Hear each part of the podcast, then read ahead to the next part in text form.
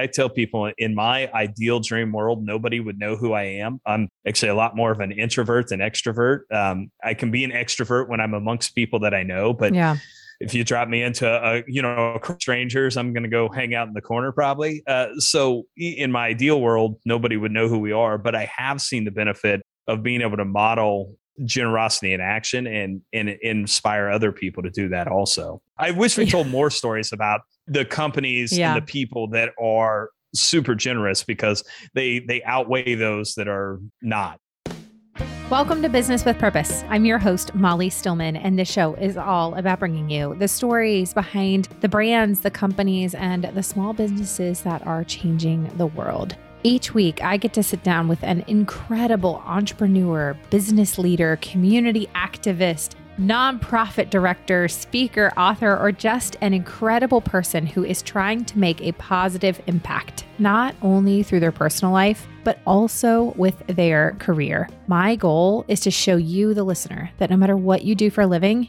you can make an impact wherever you are. My guest this week is Cody Foster. Cody is the co founder of Advisors Excel, which is located in Topeka, Kansas. And Advisors Excel has a mission to help good financial advisors become great business owners so they can help people enjoy an amazing retirement. Since their founding in 2005, they've grown from the three original founders to over 725 employees today, making them one of the largest employers in Topeka. But they are not just that, they are so much more. They've been named the a great place to work for four straight years. They have an incredible, uh, just philanthropic program. And I have a bit of a personal connection to Advisors Excel because, as many of you know, my husband John John is a financial advisor and he works with Advisors Excel. I have known Cody for a few years and I have wanted to have him on the podcast and you know many times over the years and we finally were able to make it happen and I was so excited about this conversation and it was as rich and incredible as I knew it would be. You are going to absolutely be blown away by Cody's story and his leadership advice and just his the way that he casts vision for what what business can look like and financial stewardship. Oh man, this episode is so, so, so rich. You are going to love it. He is also, just most importantly, he's a husband and a father. Cody and his wife, Jennifer, have been married for over 20 years. They have two incredible kids, Dylan and Ella man, you're going to love this episode. You are just be sure to sit back, relax, and enjoy. But before I get to my conversation with Cody, I want to thank one of our partners of the show, and that is Tradlands. Tradlands is an incredible sustainable fashion brand that believes in clothing that you can live in now and love forever. Clothing that not only makes you feel like your best self, but also fits in a way that flatters. They're gorgeous. Dresses, pants, tops, and more are designed to move with you when you go about your busy days. Their Nico dress is one of my favorites. It's a, it's essentially my dress or my love language in the form of a dress, if you know what I'm saying. Because not only does it have sleeves, but also pockets. And you know how I feel about dresses with pockets.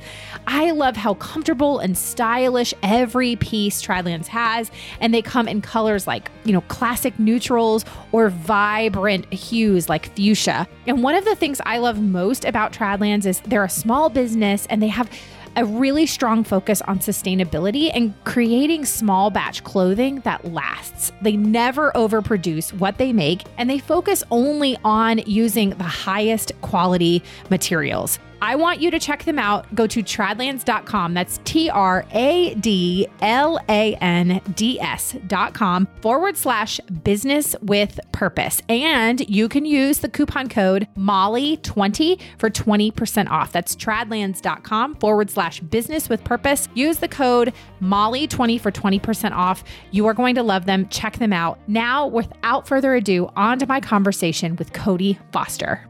Cody, I am so excited to have you on the show because I feel like every venue where I'm around you or see you, you're interviewing somebody else. And so now I, I feel like the tables have turned. So welcome. Thank you for being here. Well, thank you for having me, and uh, we'll we'll see how I do. You're right. I'm I'm used to asking the questions more than answering them. Yeah, you're used to asking them, and, and it's always like Shaq and I don't know George W. Bush and Dabo. So I mean, just no pressure on my end whatsoever, Cody. well, well, well, your guest is not as impressive as as those that you just mentioned. So we'll see how we do. I love it. Okay, well, let's dive right in. Have you give us the Cody 101? So who you are, what you do, and how you got to where you are today? Sure. Uh, um, so I'll try and uh, share quickly. Like full time roles, uh, founder, and I guess you'd say almost co CEO. I don't know. Dave and I have never really given ourselves titles. Of a company called um, Advisors Excel that I, I, know you're familiar with uh, because of your husband. And so we uh, started Advisors Excel 17 years ago. Our our clients are financial advisors, independent financial advisors, and we sit in between them and the insurance companies and investment companies that they access product through. So wholesale those products to those advisors. So it started with three of us. Three of us founded the company. Today we're uh, sitting right at about 800 employees. Um, we're in Topeka, Kansas, is where we're headquartered. Work with about 650 independent advisors across the country, really supporting them and, and trying to help them build a better business. So that's uh, what what I do full time, full time job got into this business a little bit uh, fluky. I went to college majoring in mass media and public relations. Really, kind of my dream was to work for a professional sports team. When I was in my junior year of college, my grandma and grandpa, who were entrepreneurs, they had they had divorced when I was younger. But my grandma had owned a cafe in the small town I grew up in, and ended up declaring bankruptcy. Just didn't know how to run the business, or made some big actually not really big. Small business mistakes that compounded and led to her declaring bankruptcy at 64 years old. So i decided i wanted to learn a little bit more about money went and got a job at a bank decided i wanted to do more in financial services and then first job out of college uh, which was at a firm that david my partner today worked at was doing what we do today. So did that for four years decided i wanted to be an entrepreneur kind of always had that in my blood probably a little bit and uh, so, started this in in 2005 and it's been a, a wild kind of a wild ride since then well, I think that's the perfect overview. And there's a lot that I want to unpack about. You do so much more than just work with independent advisors, and we're going to get to that. Um, but this is the first question I wanted to ask because have you ever seen the movie Office Space? You're like, is it old? Uh, like it was like 1999. Yes. Okay, and yeah, yeah. and, and uh, where they uh, beat beat up the printer. Yeah, that, yeah, yeah, yeah. Okay, one? yeah. So there's like one of my favorite scenes in there is uh there's this character that goes in and he meets with the Bobs, and the Bobs are like these two guys who are like trying to evaluate what everybody does and whether or not they can be fired. And the Bobs sit there and they look at this guy and they go, "What would you say you do here?" And like they just ask this question. So every single time I am traveling with my husband to some AE event, people go, I thought your husband works for himself. And I go, so he does. But he also works with this company called Advisors Excel. But he runs his own business and it's he's by himself. And it is I cannot to this day, as long as I've been around AE, explain what AE is or what it does. So for those yeah. of us that are five and need us need, explain it to us like we're five what AE is and like how my husband, who works for himself, he's his own company, his own employee, but also works with AE. How does that work? yeah, I, have been trying to explain this to people forever because it's it's you know what's funny about it is it's actually like the the simplest business model ever, but it's really hard to to explain for some reason. Yeah. So let me try and explain it. Okay. So your husband he may use uh, any number of insurance companies and their products to help put a plan together for his clients. So we represent about 50 different insurance companies. So some household names that people would know, like a nationwide, you know, Peyton Manning commercials yeah. or Pacific Life or or Allianz. We represent all of those different insurance companies. So let's say we represent, I would say somewhere around 50 probably. John can't actually go contract direct with those insurance companies. They make him go through an organization like us to access their products. Some of that is they don't want to have to to staff and train and, and do all the training. So they outsource it and they pay companies like us to do that for them. So there's probably, I don't know, Molly, a, a couple hundred companies like Advisors Excel out there. And technically, we make money when advisors like your husband sell products um, with a company that they're licensed through us to sell. So, right. in that example, Na- Nationwide or Pacific Life. So, companies like us have been around forever. What we did when we started in 2005 is is just really looked at at the time really all these organizations were were product providers so John would call us and say like hey here's the situation my client has can you tell me what the best product would be to solve solve their need and we kind of knew the products what what we did that was maybe a little different and some of this is because we spent a year as financial advisors in 04 so we left our job became advisors realized how hard it was yeah. we started t- it, it, seemed like it was going to be easy as, yeah. as, you know it's not as easy as it yeah. seems but uh, but really what that um, kind of lit a fire in us is is what your husband is is a small business owner whose business happens to be financial services or financial advice. So what we've tried to do is build an organization that's not quite as focused on the product and more focused on how do we help those good advisors become great business owners so they we always say so they can help people plan an amazing retirement. So everything we do, everything you've seen, you know, or experienced here through the events and the stuff we do is all built around what are all these other things that it takes to build a great business. So marketing, you know, everyone kind of knows the planning side of being an advisor, but you know, operations, marketing, uh, and, and, then candidly, so many of the events we do are about bringing them together to learn from each other, yeah, so they can get better. So, real the the simple version is when a financial advisor who is contracted with us sells a product, we get paid, um, and that's probably the simple way yeah. of explaining what we do.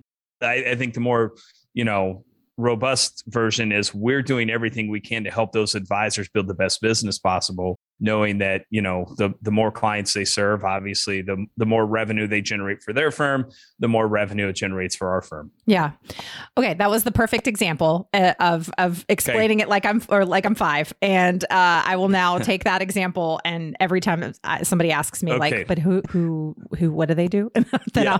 i'm better equipped so, but, so that was you, really a selfish you, question you make well, and you make a great point, right? So every advisor we represent or uh, that we work with is completely independent. They yeah. own their own business. What I love about that is they're not beholden to, you know, I, I won't say any names, but they, there's brand names that advertise mm-hmm. on TV all the time where the advisors that work for those organizations pretty much have to do what the organization tells them to do. Uh, your husband and the advisors we support are free to go look at literally hundreds of different products, uh, investments to figure out the best plan for their clients. And, and I do think when you have more choice, that tends to end up providing a better solution for the end consumer, which is a, a really really cool thing and so we we get to represent all these different small business owners you know the the challenge in that is um, it's hard to create one solution because they all are running their own business and all running it a yeah. little bit different. So as we roll out things to support them, it takes a, a lot more work for sure. Yeah. It's really always really interesting when we go to these events and, and it really becomes almost like this community. Before we were recording, we were talking about my boy Jeff Cherry. I love that guy. He's an advisor in Florida yeah. and uh, like he's just he's become a dear friend. We just we love him. And there are so many other people that we've, you know, every time we see them at events, it's almost like like a family reunion. You're like, hey, that guy, you know. Um, but it's cool because, yep. you know, you have somebody like my husband who he's by himself like he's the only advisor on staff like he has you know one or two uh, kind of support staff people and then but he's able to connect with some of these people who might have like 20 advisors on staff so it's like you know it's it's really cool to kind of see the um the, just the way that they're able to learn from each other and um you know connect with other people who are doing the, a similar thing now i know that you guys have grown uh, like it, just an insane amount. I mean, I realize it's a very professional way of, of saying it. Of from when you started in 2005 and 17 years later, it's a very different company. And I'm always struck at some of the AE events when you show just sort of the growth over time. And it's really uh, quite amazing. Um, but one of the things that I know that you have said before, and I don't know exactly where you've said that, was that if you and uh, Dave had been put in charge of an organization as big as AE is currently, but like back when it started. So say you just kind of come into this organization when it was as big it is as it is now, but back then you would have run it into the ground. And you've talked yep. about how you've had to learn how to be a leader. And so I'm curious, like, what mistakes did you make or what lessons have you learned along the way when you were smaller that have paid dividends now? I kind of think of that um, that verse in the bible of like he who is faithful with little things can be faithful with much. And so you were faithful with the little things but you still made mistakes. So i'm kind of curious uh, how that has um, what you've learned from that. Yeah, and, and you said it well, right? It's um I, I, like to say there's nothing in my background that prepared me to lead the organization that we have today. yeah. The first person in my family to go to college. Um, you know, it was I went to a, a small Division two school here in Topeka. I majored in mass media, right? So didn't even take any real business business classes. Uh, in, in, fact, I, have only shared this once or twice, but in my first job, I was actually put in a leadership role and removed from that. I, I didn't really care because I knew I was quitting in like 60 days, but my, my boss did, did not think I was a good leader, did not like the way that I led people. And it's just the way he liked to lead people and the way I like to lead people are, are very different. So I, I would say I think there's always this how would I describe this?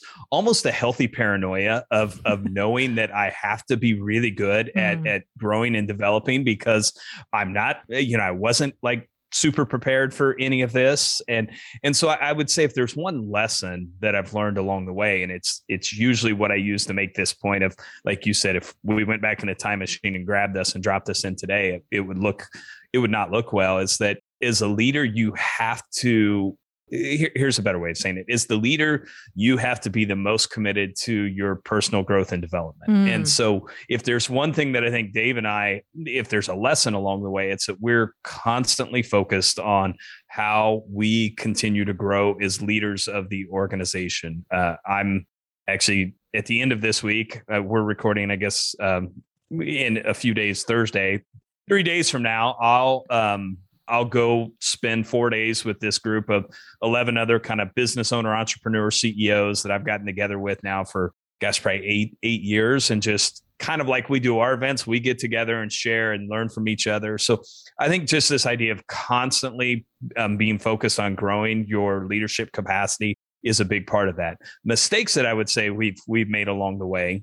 One, I think uh, for a, a long, long time, we became the bottleneck in the business. Everything was so uh, dependent upon me and Dave, and at the time, Derek making decisions that we didn't empower some of the people in leadership roles early enough to, to own and make their own decisions. Uh, I think we've remedied that to a, a, large degree over the last probably five years. And, mm. you know, I, I always say that's something I wish we would have done sooner because it's, it's so freeing as the, the owner of the business to be able to do that. So that that would be a big one. Is just um, trying to probably control too much and, and not empowering the people underneath of you. And then the second one that that I think was a big lesson, uh, and I this is one that I still work on every day. Is I don't think I realized how people view the the owner slash leader of the organization. Hmm. And here's what I mean by that: Dave and Derek and I would would have these like candid conversations where we would not agree with each other and we weren't shy about saying like hey here's why i think this way here's why i feel this way we would take that same approach into meetings with our leadership team and it took me a long time to realize this as soon as we disagreed like it shut down all conversation mm. in the mm. room and we were taking the same approach that we had had with each other that we were completely comfortable with as, as kind of equals and not not that I don't view our leadership team as equals. I don't think they viewed themselves as an equal at times. Yeah. And I heard um, I was at this John Maxwell event last year, and he had uh, Governor Haslam, who was the two-term Tennessee governor there, and he said something great. He said, "My goal as governor was to get the the best answers and the best solutions." And I learned really early on that when the governor weighed in, all conversation stopped. So he's like, "My goal was to be the last person to talk." and also not to not to let people know whether I thought the ideas were good or bad. And I had a tendency of doing that too. If someone said something I thought it was a, a terrible idea, like my face probably showed it is, yeah. is what I like to say. So so just being a, I think a little bit more aware of that and and really trying to empower our team and um, not shut down conversation was an, another big one also. That is such a good lesson and one that I would never have even thought about or considered. But yeah. looking back at you know, previous jobs I was in, and actually my first job out of college was working for the governor of Virginia and um, who at the time was Tim Kaine. And I had gotten, I'd graduated college, moved to Richmond, and I'd gotten this like fellowship. So I was like, yeah, I'll do this for a little bit. And I remember uh, it being in those meetings where sometimes like you're sitting there. I mean, I was also fresh out of college. I was 21 and yeah. so I had no idea what I was doing. And I'm sitting in these meetings and yeah, it's but I think eh, actually at the time Governor Kaine I would say he did a really good job of kind of being the last person to talk. And I think that is a learned leadership thing and something that maybe even I, I mean, I'm self employed. So it's me, myself, and I really having these conversations. But I almost think too in marriage, that's a good lesson of just being Yep. quicker to listen than to shut down ideas. And um, that can, I mean, we're planting a church right now in church planting. I mean, listening to uh, to other ideas before you kind of shut things down. And um, man, that's a good leadership lesson. I love that. Now, Another thing that I've just been really interested to hear your perspective on is you know, I, I, know that just from hearing piece, bits and pieces of your story, is you didn't necessarily grow up with money, with a lot of money, and now you work uh, with a, people who have a lot of money. so there's like you you've seen both sides of the kind of going with and going without, and I'm curious. Number one, and I'll ask this first before I ask my follow up question: is what has been a just really transformative resource or lesson for you when it comes to being a good steward of money now, while also knowing that you're working with people who have a lot of money and kind of then passing that off to them to being good stewards of money. Does that make sense? Because that's that's not. I mean, my part of my story is I didn't grow up with money, and yep. uh, I I don't know if I've ever shared the whole story on this podcast, and I won't go into the whole story, but long story short, I got a surprise inheritance when I was 21 and uh, did what most people who do that do, and I blew it and ended up in a lot of debt and had to like crawl my way out and and learn from some pretty serious mistakes that I made financially and that God thought it was hilarious that then I would one day marry a financial advisor, which is just very funny. Um, and it's it's been interesting because he's had clients come in who have received inheritances, and he's like, "Let me tell you what not to do." and let me tell you my wife's story. Um, so I ask all that because I've experienced that as well. So how have you learned that? What has been integral in in that learning process for you? Um, you, you, know, there's, and I'll talk a little bit about what you just said that, you know, kind of that lottery idea or, or earning more money. And this will go back to the personal growth. Darren Hardy always says this really, really well that, that there's a difference between a, a thermostat and a thermometer. Mm. And he's like, um, and he'll use that, even this lottery example, right? A thermostat controls the environment where a thermometer like just takes the temperature and he said if if your if your internal setting isn't set to be able to handle some of those things then then it's never going to work and mm. I, I, think the story around that is like if you inherit a bunch of money but but you haven't done the things to develop as a person to to be able to handle something like that or to tie back to the leadership role right that's that's why we've had to constantly try and grow and develop as leaders is because if we didn't, you know, if our internal setting wasn't at a temperature, you know, where the room was, it's going to be it's going to be bad. So I think it's a little bit of that, just constantly trying to figure out how to grow and develop into the the type of person that that can manage and handle those responsibilities. I would say one of the things that I think has always been helpful for me not growing up with a lot of money is it really doesn't mean a whole lot to me. Mm-hmm. Uh, so I think it's allowed. Um, it, it's allowed for a certain level of contentment, no matter uh, mm. what what situation I'm in.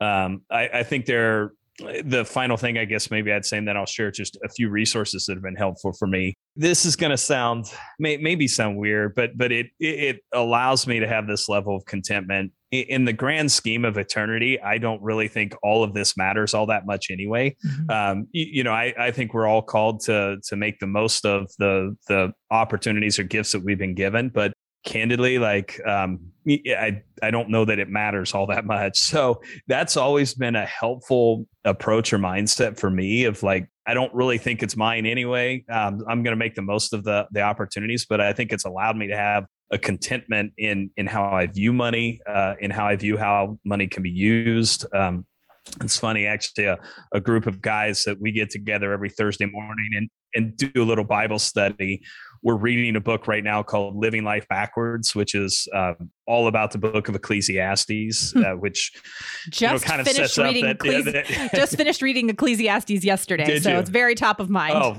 so I mean, it's been a great book for all of us, I think, but it's something that I've just instinctually had kind of that mindset anyway. So um, those are a few things. You know, I, the final thing I'd say is I I do think one thing that I've seen o- over the last, let's say, 15 years, being you know around people who have no money, being there myself at one point, um, being around people with, with tons of money, is the happiest people tend to be the most generous people.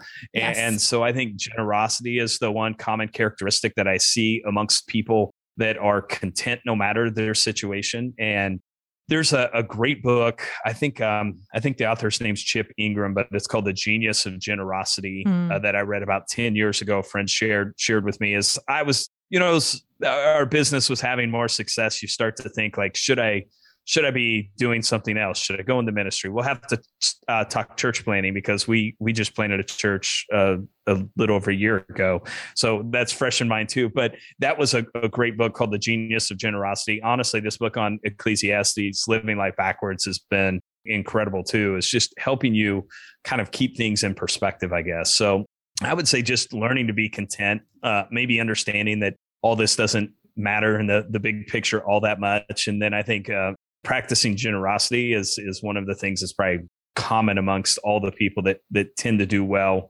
with or without money. Yeah. Well, that leads perfectly to sort of the second follow up question I wanted to ask, and that was, and forgive me, I don't have like the perfect way to set this question up, so I'm it's we're we're workshopping it as we go. Um, but basically, Perfect. one of the things that I think is really that I've been just wrestling with and thinking about in my own life, and um, I think is really interesting is number one, you you see advisors and you've worked with advisors and you've worked with people over the last 17 years who have done very well for themselves financially. And you see those some of those people, there's sort of two groups. One of those groups that do really well financially and then do a lot of really good things. Like you said, gener- they're generous um, and they are really good stewards of that money. And then you've also seen and worked with people who do really well financially and really don't steward it well, don't do really good things. And so there's sort of two different groups of people. And that second group often becomes the group that the general population then has in their mind when they think of wealthy people. And yep. so there's this interesting thing in our society that I I wrestle with it because you have and and I'm I realize that I'm making hasty generalizations. So save your emails at people. Okay. So there is almost this glorification I see on social media and and this is not new to social media, but just in general of like bragging about being broke and like I'm so broke and I this is how much debt I'm in and uh, yada yada yada. So there's like this glorification of it. And, but then also this glorification and desire for wealth and riches and living a fancy life and, you know, spending way more than you make. Again, talking from experience as somebody who went into a lot of debt and spent more money than I had. Um, but then when somebody is successful, there's like this this this constant desire and pursuit of success. Then when somebody is successful, all of a sudden they are now evil because they have money and they're successful and they're the man and all that kind of stuff. And it's like this wait a second, you're damned if you do and you're damned if you don't. so I don't know. So I, I say all of that. I set all of that up because as the leader of an organization that works with people who have money, who then those people tend to work with people who have money. What do you think of all that? And also, like, how do you lead those people to be good stewards of what they've been entrusted with. Does that all make sense? Yes, there, there was a lot there. There's a lot uh, so there. I told I'll you. I told you. We're working. We're workshopping it out, Cody. I'll. So let me. A few things, I guess I would say. One, um, as someone who's who's not had money and now has some money, having money is better than not having yeah. it. So I, I, will say that um, it doesn't fix all problems, but it solves a, a lot of problems, right? And, and, it's you know in Maslow's hierarchy of needs, there's there's a lot of those needs that money can help you you fit, but it by by no means does it solve all problems. Um, again, I'll go back to what I said before. I, I know there's this stereotype of the wealthy billionaire capitalist, and, and there are some of those, right? Yeah, for I, sure. I think if you look at a, couple, a couple of the the wealthiest people in the world right now, I don't think they're overly generous. But if you look at the top 100, what I would tell you is um, a large majority of those do tend to be uber generous. We just don't hear hear those stories most right. of the time. And, and, and I would say, um, again, the most successful people I've met in my lifetime billionaires uh, tend to be the most generous. So that doesn't mean that you can't get there without being generous, but generally, I, I don't think that's the case. I just don't think those stories get told enough. so, you know, we hear about the bad examples. We don't hear about like a Chuck Feeney who um, started the duty free stores and literally gave away billions and billions of dollars before he died. You know, so so I do think, generally speaking, the the people that are the most successful in life tend to be the most generous. And i've just seen that play out. We just don't hear those stories mm. as much as my my and i think there's a lot of reasons for that right? I think yeah. Uh, some of that's a, a, lot of that's political. Um, i think there's a lot of different reasons. Uh, some of it could be philosophical too. So i think that's important. I, I would say what so going back there's there, there's two kind of driving biblical stories that that motivate or drive me. One of those is Matthew 25, which is the story of the five talents. So I, I do think, biblically speaking, we're told that we're each going to be given certain gifts or talents, and that someday we're going to be held accountable to what what we did with those. And I would say most five talent leaders that I've seen tend to be maximizing those and, and figuring out ways to be generous. So that, that's the roundabout way of saying like I want to make sure that that I'm making the most of the the gifts or opportunities that we've been given but to to model that for others i would say it's we, we probably try and do that through actions more than words right i try not to talk about it as much as um, show people examples of how to live that out and and hopefully inspire others to to be generous in the way that they in the way that they run their business yeah. and the way that they they live their life um, versus talking about it i i think that tends to be a lot more powerful when you set the example versus yes. talk about you know how they should do that so i don't know if i answered no you any did. of those questions you totally did. completely but yeah. and I, I, again forgive me know, well i i do wish and i think you know one i can say this about our our organization for a long long time because there's also this biblical thing about not shouting from the rooftops yeah. the good deeds that you're doing right, right. not letting the the right hand know what the left hand's doing and, and, i think that's something we struggled with forever and we were pretty quiet and under the radar for the first five six seven years of our company's existence so i would say through 2012 and i actually had a friend who's a, a ceo of a large regional bank here in town kind of challenged me on it and said i think if you guys were a little more um, not vocal even, but just uh, uh if you would share a little bit more about what you're doing, I think it would inspire a lot of other businesses to model that behavior. And so I think that's something that we still struggle with to this day. I, I tell people in my ideal dream world, nobody would know who I am. I'm actually a lot more of an introvert than extrovert. Um, I, I, can be an extrovert when I'm amongst people that I know, but yeah if you drop me into a you know strangers i'm going to go hang out in the corner probably. Uh, so in my ideal world nobody would know who we are but i have seen the benefit of being able to model um, generosity in action and and inspire other people to do that also. Yeah. I wish we told more stories about the the companies yeah. and the people that are super generous because they they outweigh those that are not. Yeah. I mean and that's honestly why I started this podcast was to be able to highlight and talk about here are these companies that are doing really amazing things and here are people who are using yeah. business as a force for good. Um, there's two things that you said that I really want to touch on and one is the the parable of the five talents and that kind of being one of your sort of underlying uh, I don't know, motivations or or whatever. But actually, it's really interesting. Uh, so in our church plant a couple months ago, actually, my husband uh, preached a sermon, and he preached on uh, the parable of the five talents. And one of the things that he said that I had never known before, I, it had never occurred to me, is there's this. Uh, you know, we always hear. he gave this example of like he's like, you know, funerals when like Uncle Bubba's like, oh, Rick, you know, he walked through the pearly gates and he heard, well done, good and faithful servant. Like, that is actually not biblical.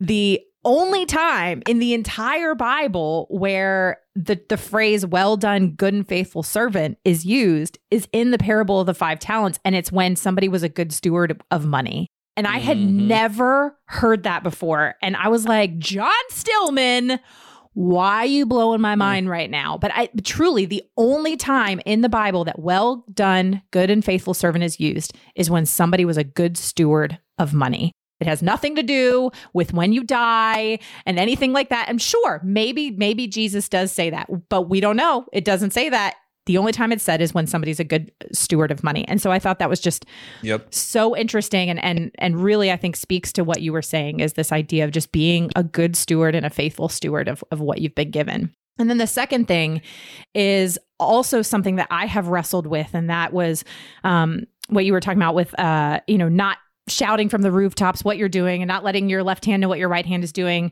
And the only reason I have been able to better wrestle with that this year is so I uh, did a Bible study this year um, in the book of Matthew. And so from September to May, just was like neck, like knee deep in Matthew. And right after each other, and it's actually, I think, all in the Sermon on the Mount, where Jesus is talking about, you know, don't pray in front of others to like be seen how how holy you are. Don't give in front of others to be seen how generous are you. Don't let your left hand know what your right hand is doing. But then in the very next chapter and maybe it's like two chapters later but it's like all in the same conversation he then says like let your good deeds shine so that they may glorify your father in heaven. And so it's this uh, it was this moment of like wait a second. Like jesus isn't like he's not uh, you know, contradicting himself. So what what is it really looking at? And so we we talked a lot about that in this study this year. Is wait a second, which which one is it? And what it really actually boils down to is the heart. And you can mm-hmm. look at mm-hmm. everything in Matthew and you can boil it down to what is the condition of your heart. And so, if the condition of your heart and the reason that you are telling other people about how, you know, praying in front of others or telling other people about how generous you are is to make yourself look good, then that's when you should keep your mouth shut. But if you if your genuine heart and you between you and God know the condition and the soil of your heart, but if you know that the condition and the soil of your heart is I want to inspire other people to also be generous. I want to glorify God because I'm trying to be a good steward of what he's given me, then that's when you you let other people know what you're doing. And it's it's not Amen. a pretty black and white answer because it is all about the condition of your heart. And so I just one of the things that I know about you and I know about the the leaders at AE and you and Dave is the condition of your heart is you guys genuinely truly believe in inspiring others to be good stewards. And I've seen that over the years through the way that you guys give millions of dollars to some incredible organizations and then also just what you how you treat your employees. And so I want to talk about that because I want to talk about some of the things that AE, AE has done over the years to to impact both kind of locally right there in Topeka. I mean, I know you guys are doing a ton of development in Topeka, which I have lots of questions about, but also just um, your MAD program, the Jones Project. Um, so, talk about some of the things that you guys have done to be good stewards and, and to hopefully inspire others so so many great things there and I, I agree with the you know letting your light shine i think that's one of the things that's gotten us comfortable with it um the one thing I would say though is before I always I, I tell this story about um, Andrew Carnegie, and I was reading his biography, and you know Andrew Carnegie's went on to become one of the most generous, uh, most well-known philanthropists you know the world over. But I was always struck by this situation where um, when he had some of his steel workers on strike, sent in like the militia to like calm the strike, ended up killing people. Like it was this this war between workers. And it always struck me that this this person ended up killing people who worked for him and helped him make all his wealth and then ended up giving all his money away to complete strangers hmm. you know towards the end of his life and after he passed so there was something in there and this was probably a dozen years ago that and i've said this a lot it blows my mind when people treat strangers better than they treat the people who work for them or work with them to help them build the business that they build. So so I think, you know, one thing I would tell you is our our generosity. We we try and always start that here first at AE one with the advisors that we serve and then also with the the team that works here at AE and so constantly focus on what can we do to add more value there um, and then I think obviously the third community we talk about impacting is is Topeka and our our local community here so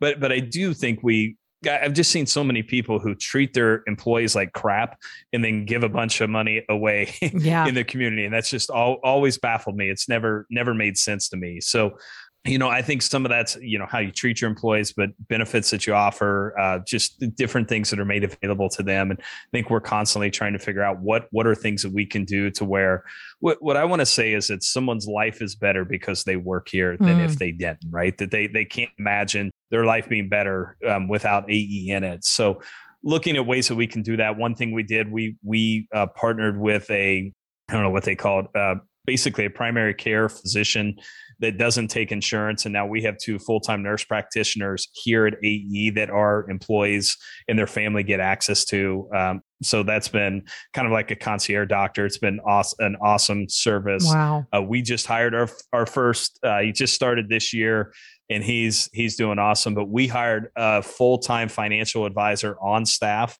to work with our team members here to help them um, you can educate all you want but what i've found even personally is if you hire someone and you know this well you know because your your husband does it every day but if you hire an advisor to help you put a plan in place and and hold you accountable to that you're a lot more successful. So andrew started this year and just works full time with our team and their and their family members. Wow.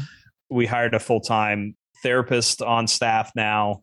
So actually partnered with someone but she's full time with our staff uh, going back to some mental health things that we're seeing just you know i think in the workplace in the community right now.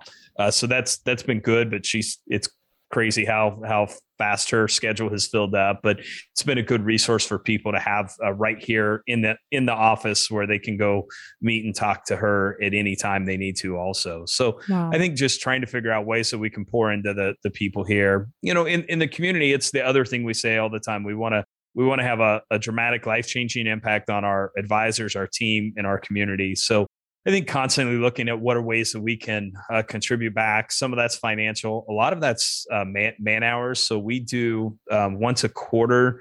Team members go out and serve in the community during work time. So it's a lot. I think last year we donate or volunteered about 6,000 hours in the community partnering mm-hmm. with different organizations yeah. during work time. So it's not like something you do after work or on the weekend uh, but it's been great for us too. It's a great culture builder for our team here. I have taken i've always liked real estate. Uh, i bought my first house that same junior year of college. Uh, so i've done some development or renovating or redoing our downtown or trying to revive our downtown. So have done some real estate development opened a boutique hotel a couple restaurants wouldn't highly recommend those, those for anybody. They're a lot of work, but I have a great team who runs that for me, and um, it's been neat to see it kind of revive our our downtown community also. So I don't know if I answered that question completely, no, did, but yeah. just um, you you may want to dig in on any of those deeper if you want to. Yeah. So. Well, I I want I want to talk about the MAD program because I think it's really interesting and really unique. And so explain to us what it is because this is something that you did specifically for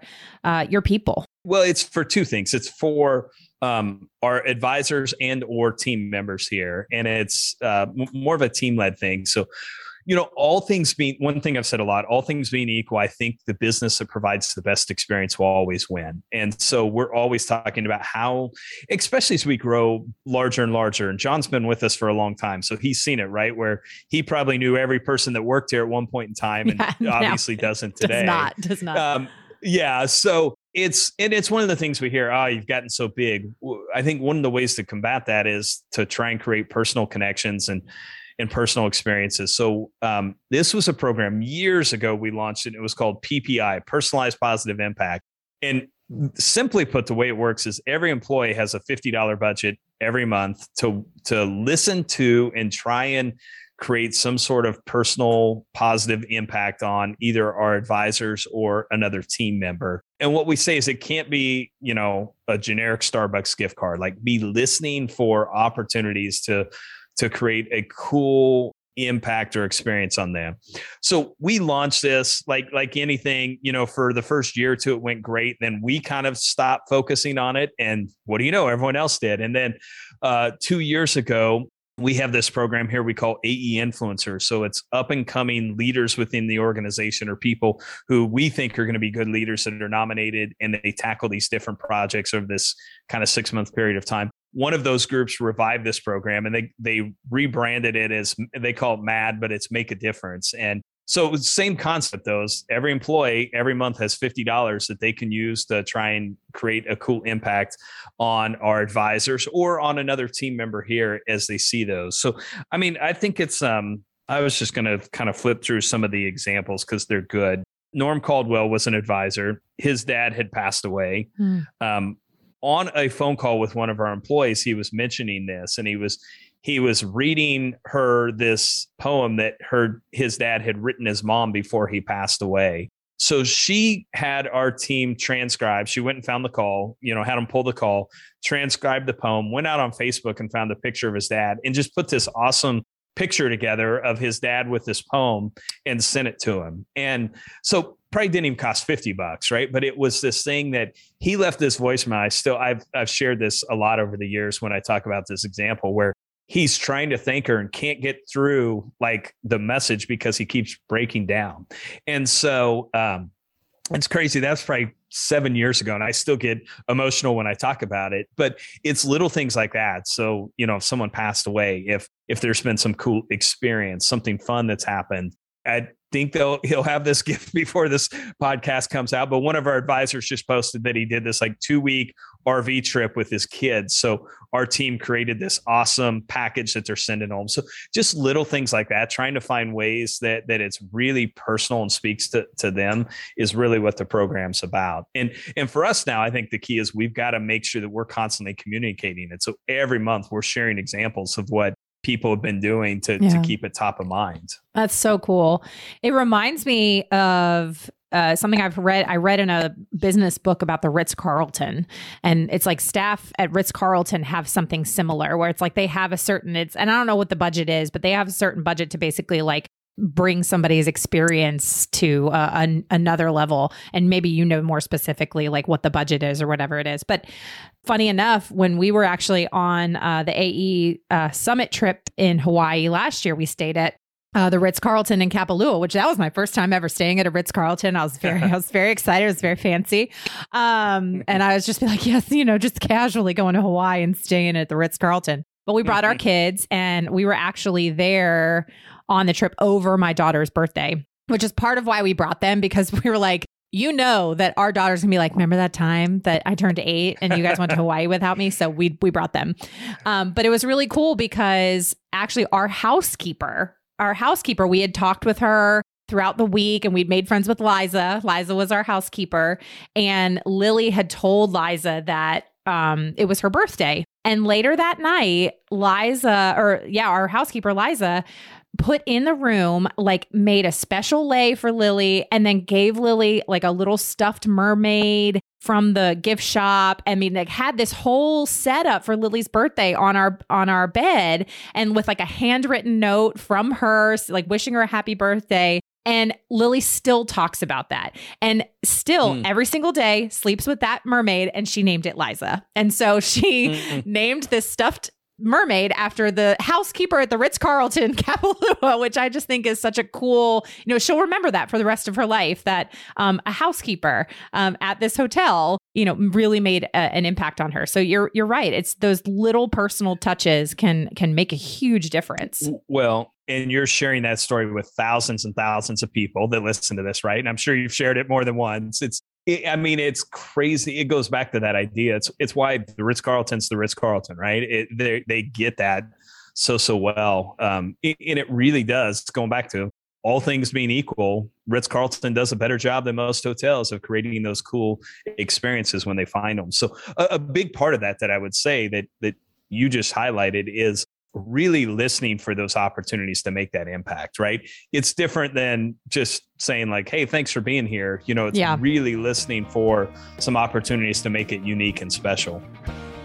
I'm going to take a quick break from my chat with Cody Foster to thank our other partner of the show, and that is Mama Suds. You know that Mama Suds is one of my absolute favorite brands. I've been using their products for years. The head mama, Michelle Smith, has been on my show in the past. And what I love most is not only are her products safe, non toxic, clean ingredients, but they are effective from cleaning windows to walls, floors, upholstery, carpets, you name it. Mama Suds has a product to help you clean it. We, like I said, have used their products for years. I personally love their Castile soap. Their non toxic stain stick is absolutely life changing. I love their all purpose household cleaner that I use to clean every surface of my home. I am an evangelist for Mama Suds forever, and I just love them, and I know that you will too. So head on over to mamasuds.com and use the coupon code MOLLY for 15% off. That's mamasuds.com. Use the code MOLLY for 15% off. Now, back to my conversation with Cody Foster. Now, so kind of interesting because this leads into a story that I wanted you to to tell because we we're kind of talking about this experience, this client experience, and I know that you are right now doing some college visits with which is like kind of crazy because when I first started going to AE stuff with my husband, I feel like your son was like four. So, I mean, he was older he, than that. He probably was. yeah, but um, just thinking about how, you know, you've been doing these college visits and you're you're seeing them from a very different perspective. Can you tell us that story? Yeah, and and you know, as we were even talking about that a little. It, so to be fair, he was born three days after we started the company. So so he really has kind of grown yeah. up um, with with AE and and uh, it's it, it's wild for me even to think that he's going to be a senior in high school. But we've done uh, we've done this boys trip, me and him, every summer since he was twelve, and our goal was by the time he graduates college to have visited every major league baseball stadium. So we're we're about 18 or 19 in or so. That's awesome. Last summer we decided why don't we tie in some college visits as part of that? And so um, we visited Texas A&M and Baylor, since then have visited K State and, and Arkansas also. I don't know. I, I have this problem with everything I do if I always do it from like a, a business owner entrepreneur lens, right? yeah. So I'm always I'm always everything I experience, I'm like, man, they could have done this so much better. but but it was it was interesting, even on these college visits, watching how how different each one did it, but then also how many little things that I, I feel like they missed. And a, a little of it was maybe understanding like your you know your target audience. So so we're here. I'll give you the perfect example. We go to texas a&m huge campus uh, huge school. They have they they even mentioned that they have the largest football stadium in college athletics. It holds like 110000 people. Um, you, you know my son's there 17 year old boy like loves sports you would think they would have shown us the stadium. They didn't. they didn't. You know, they didn't take us in Kyle Field, which is like iconic. Um, didn't take us over by the basketball or baseball stadium. Some of the things that you would think they would do, but they did take us to their uh, student like uh, activity center, which was awesome, and uh, took us through a few of the dorms, which were really cool. Then we go to Baylor the next day, Baylor does the opposite. They take us in the football stadium, get pictures down on the field, uh, which was a cool experience. Take us by the basketball arena. Now, on the flip side, they didn't show us any of the dorms. they didn't show us the. They didn't show. They talked about their uh, student activity center, right? How awesome it is, but we didn't go see it. And so there were just these little things I was thinking about, like. I mean, I would have shown all those, like, and, and then when he went to K State, I didn't go with him. He said it was the worst visit of all of them. Now I don't know if it'll matter because he's such a huge K State fan that that's probably still the favorite of where he'll end up at. But it, just thinking about that, you know, take I don't know what Baylor cost. I didn't look real close yet because I don't know if we're going there or not. But I think it's fifty or sixty thousand dollars a year.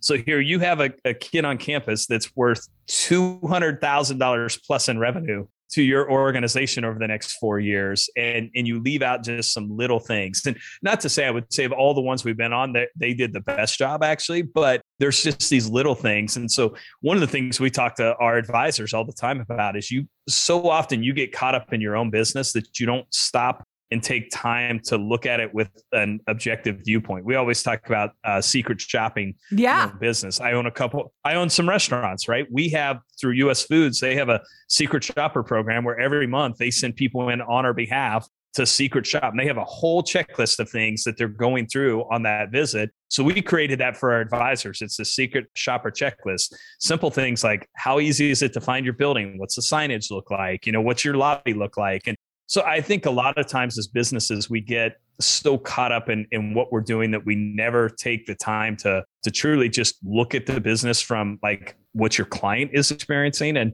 it was just those college visits have had that so top of mind for me and just even thinking through some things that we're doing here. And, you know, have, have we ever thought like, I wonder what the advisor sees when they walk in or what they experience. So yeah.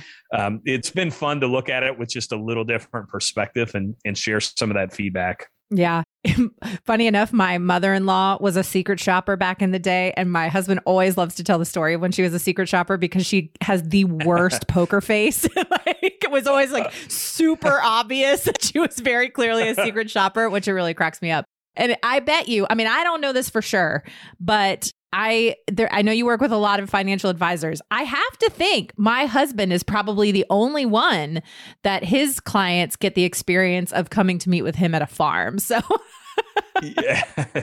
There, there may be a couple. You may be surprised. Yeah, but, maybe. But maybe. there's some there's some cool, unique things about uh, being an independent advisor where you can really tie it into some things that are important or special to you too. Yeah, yeah. I mean, it's it's amazing how when some of his clients who are coming to, out here to the farm to meet in person, you you know maybe it's they've been working with him for a few years, but it's their first time out to the farm. Like how many of them always make a comment like, "Oh, I just love coming out here." Like we've had mm-hmm. he's had clients who have driven over an hour. Like they could meet on Zoom, but he's like they're like, "No, I want to come out to the farm." So that's always that's cool. Th- that's pretty fun.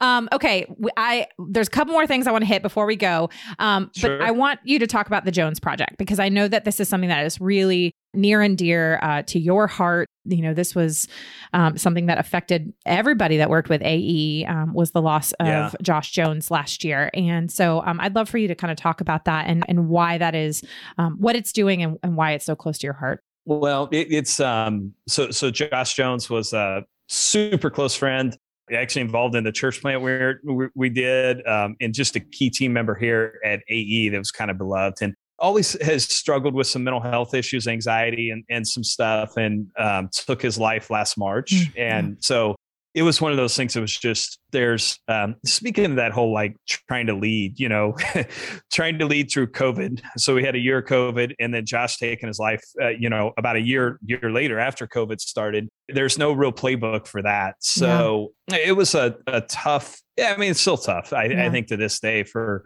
for a lot of us, but you know, I think what I've just noticed is, man, mental health and, and some of the issues around um, anxiety, depression are just out of control right now. I think when we isolate people for years and we, I always say, put, you know, this media, I call fear porn for lack of a better way to describe it in, in front of your face, you know, every single day telling you everyone's going to die. And it's created a lot of issues. So yeah. really started talking about, and then the entrepreneur in me always tries to figure out, you know, how can I make things better, I guess. So, um, one pretty interesting thing that happened at Josh's funeral, uh, Lindsay Parker, who works for us and was good friends with Josh, her and her husband came to the funeral. Her husband had never met Josh before, but while he was at that funeral, had this realization that he was kind of in the same place Josh was, and that mm. he had battled mental health his whole life, but really never told anyone about it, had never sought any help, had just tried to power through it. And he was a really successful wrestling coach. Actually, was coming off winning the first ever state championship at the school he he coaches at, and uh, open up to Lindsay on the ride home about he you know he's been fighting these same things and ended up becoming this cool story that came out of it of how he sought help and kind of a big article was written in the paper about it he's been very public about it and um, kind of ha- had a big impact. So him and I have just connected through that and have talked a lot over the last year. I keep telling him like I know there's something here, and, and so we started. It actually launched June first. You know, I say our real launch will probably be uh, August when schools get back in place. But Damon walked away from teaching and is the director now. We're calling it the Jones Project, but uh, starting a nonprofit focused on just raising awareness around around mental health, but then also just changing the way that we talk about it, um, support and treat people with mental health issues. So our kind of first phase is Damon's a great speaker. Um, you know, his his success in coaching has opened a lot of avenues in schools. So kind of step one is him. You know, our goal is to be in basically every middle school and high school in mm. in Topeka, Shawnee County, and then across the state. Uh, he's got a great presentation he gives talking about some of his own challenges and then just sharing with kids like hey here's some of the options for you to go get help and and how um, how important it is to go get help. So that's going to be kind of phase one. Phase two, I have this big idea of of creating this uh, week long event in Topeka that that's becomes like the South by Southwest for mental health and bringing together all these experts. And Topeka used to be home to the Menninger Foundation, which was known as kind of the the the premier mental health organization uh, in the world. It, Topeka used to be known as the mental health capital of the world. Uh, insurance and and government support of some of those things kind of changed that because uh, it was hard for them to keep that going. So, kind of have this idea of replanting that flag, and, and this being this thing where we bring together all the best thought leaders uh, around mental health and just try and figure out some solutions because right now uh, what what we're doing is not working. It's yeah. it's getting worse. It's not getting better. And uh, we've got to got to figure out some ways to change and turn the momentum back the other way. Yeah. I mean every single week on our church's prayer meeting I mean, I'd say one of the most common, if not the most common topic every week is anxiety and depression. And yeah. and it, so many people are battling it and i'm really encouraged to hear you and um you know just you guys that men are leading this because men have a much more difficult time talking about this than women do yep. not that women are they great do. at talking about it but men particularly struggle with talking about mental health issues because they feel like it makes them look weak or not as manly or whatever. And that is so not true. And so i i love that you guys are leading this charge. And um i just am so encouraged by it. And uh thank you for the work that you're doing in this area. Well it you know it's one of those things molly. I've never struggled with it ever. I still don't to this day. I i you know josh used to ask me all the time. He was my chief of staff for like four years. So he he was with me everywhere he'd always say, "It's like, man, I don't understand how you're not stressed out." You know, he so he would see the the context of all the things going on here and uh, even outside of here to some degree. And I'm like, I don't know, man. It's the way God made me. I've just never never worried about it. I've never stressed about it. Um, what, what I've learned over the years is eventually it all gets done. So I'm not gonna I'm not gonna lose a lot of sleep over it.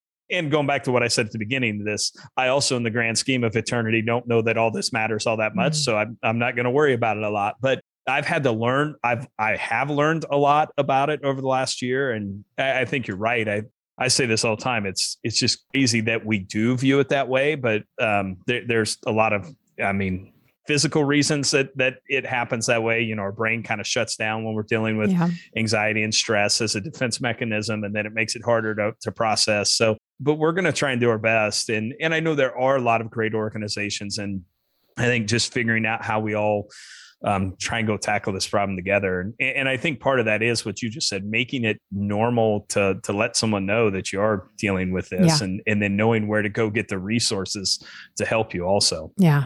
Man, Cody, this has been so good. Uh, there's still so many other things I'd like to ask you, but we're running out of time. So it's now the portion okay. of the show where we ask some fun get to know you questions. Not that we haven't been getting to know Uh-oh. you already. So uh, are you ready for the get to know you round? Yes, and you're probably going to find out I'm really boring. Is, is what what these will probably. You're not boring. You're not highlight. boring at all.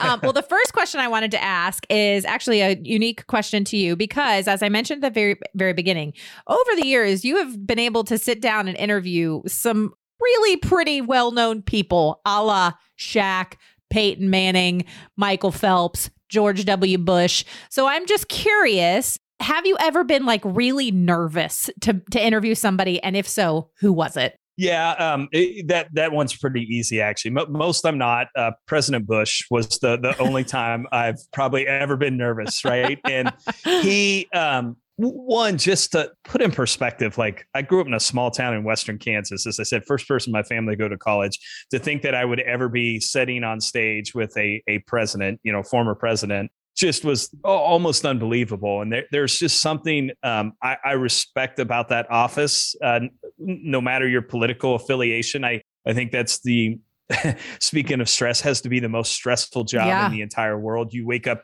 every day learning about some some of the worst of humanity and and having to make decisions that are life and death constantly. So I, I think just the weight of that office and that role, uh, I was I was pretty nervous there, but you know he did such an awesome job i think he could sense that and and joked eh, like the first question i asked him he he just made a joke out of it and just put me at ease put the audience at ease uh it was just an incredible person you know and i i think the thing too was um and I, I liked President Bush. I don't know if I agreed with everything. I, I don't know that I paid enough attention to everything he did at the time. I was busy r- running this business or building this business. But even people who did not like him left that night saying, man, I have a whole new appreciation for him. Right. Mm. And, and, I, I think a lot of times we don't get to see the real person. We get the, right. the picture, both sides. Right. I think President Obama got the same thing, depending upon what side you sit on. But just, um, hearing kind of his perspective on decisions that they made and why they made them uh, he, hearing kind of his perspective on just that role and and you know the weight you bear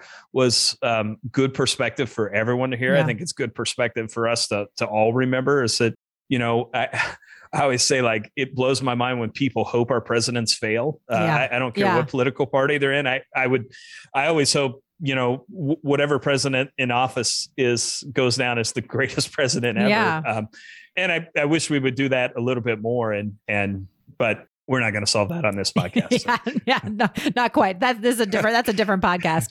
Um, okay. Yeah. Question number two is: What was your favorite TV show to watch growing up? Ooh, growing like grow, growing up. Like what age? Yeah, you know, like eh, maybe like middle school, early high school. I don't know, somewhere in there.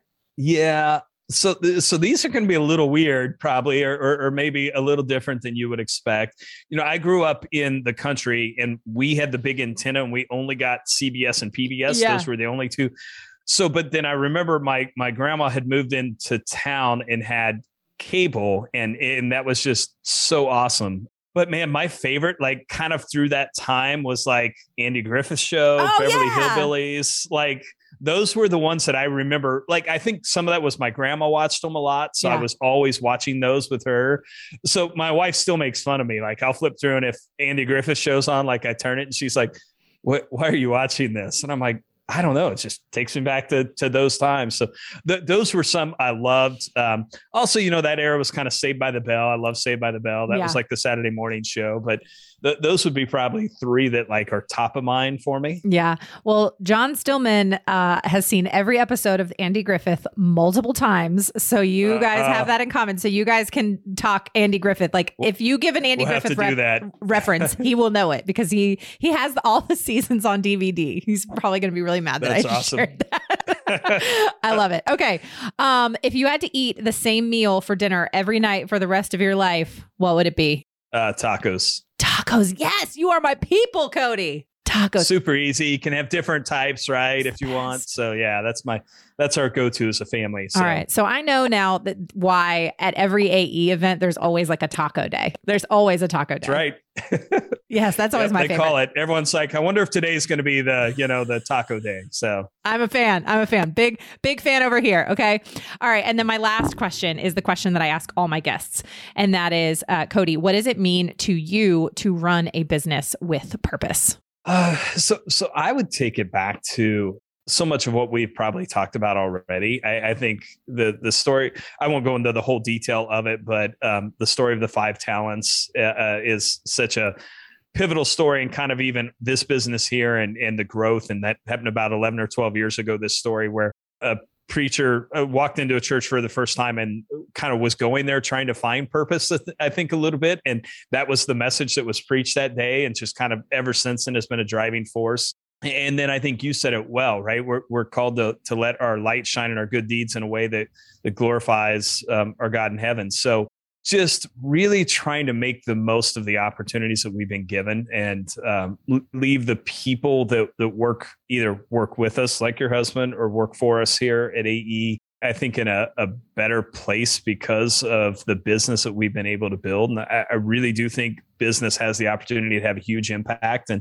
like I said, I, I, wish we would tell more stories of those businesses yeah. that are, you know, you, using their business to really um, create some positive impact in the world right now. So the the final one I would say is that uh, another verse that's just pray the two, the story of the five talents, and then Ephesians three twenty for me is another one that says. Um, God's able to do, depending on the version, abundantly or immeasurably more than than we can even believe. And I see that in our business. I think if if we uh, do things in a way that will glorify him he's going to bless those. And that's not like a you know prosperity gospel message yeah. necessarily but because I, I, do think re- it requires a lot of hard work also right, right? Um, it, it, there's a lot of work that goes into it but just i've really seen that lived out. It's you know the foundation my wife and i set up is called the aim five foundation. So it's based on that idea of abundantly or immeasurably more is the aim part of it five the story of the five talents. So I, I think all of us are anointed with special